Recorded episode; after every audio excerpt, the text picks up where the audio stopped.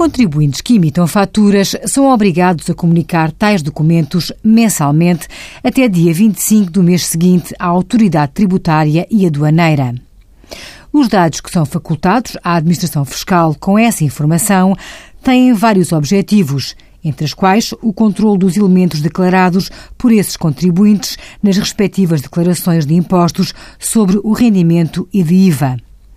Os mesmos dados são objeto de cruzamento com a informação que é declarada pelos sujeitos responsáveis pelos bens e serviços.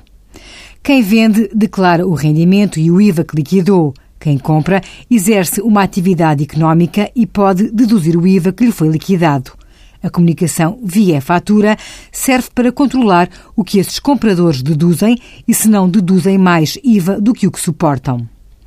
Questiona-nos um ouvinte se o direito à dedução em IVA pode ser suportado apenas pela informação constante do e-fatura que foi comunicada pelos fornecedores. A resposta a esta pergunta é negativa, pois as normas do Código do IVA continuam a exigir que, para exercer o direito à dedução, o contribuinte tenha na sua posse fatura, fatura recibo ou fatura simplificada emitida na forma legal.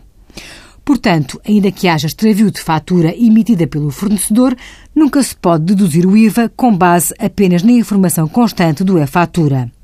Se o comprador não recepcionou a fatura, deve dar conhecimento desse facto ao fornecedor e pedir a emissão de nova fatura original ou de uma segunda via.